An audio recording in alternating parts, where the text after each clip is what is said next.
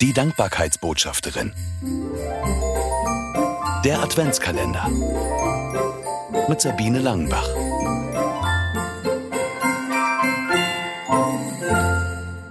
Elfter Dezember. Dufte Zeit.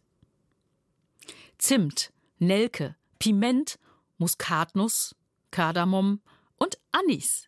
Diese Gewürze gebe ich zur Trockenobstmischung und vermenge alles.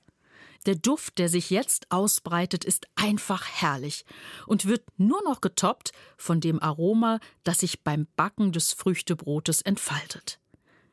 Der Advent ist eine, im wahrsten Sinne des Wortes, Duftezeit.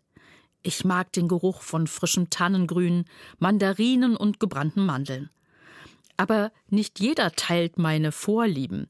Und das lässt sich ganz einfach erklären. Wissenschaftler haben herausgefunden, dass jeder Duft, den ich wahrnehme, vom Gehirn abgespeichert wird, und zwar zusammen mit der jeweiligen Stimmung. Das bedeutet, alles, was ich rieche, weckt automatisch gute oder schlechte Erinnerungen. Während der Geruch von Popcorn mich an schöne Weihnachtsmarktbesuche als Kind erinnert, denkt eine andere sofort daran, dass sie nie Süßigkeiten dort bekommen hat. Aber das muss nicht für immer so bleiben. Die Geruchsforscher weisen darauf hin, dass negative Dufterinnerungen mit neuen, positiven Erfahrungen gelöscht werden können. Täglich umgibt mich ein großes Duftpotpourri. Oft nehme ich das gar nicht mehr wahr. Erst wenn durch eine Erkältung meine Nase zu ist, merke ich, dass etwas fehlt. Zum Glück dauert das ja meistens nicht lange. Wie wertvoll ein guter Geruchssinn ist, wurde für die deutlich, die ihn durch eine Corona-Infektion plötzlich teilweise über Wochen und Monate verloren hatten.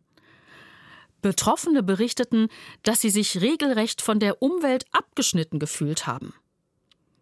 Was für ein Geschenk, das ich riechen kann.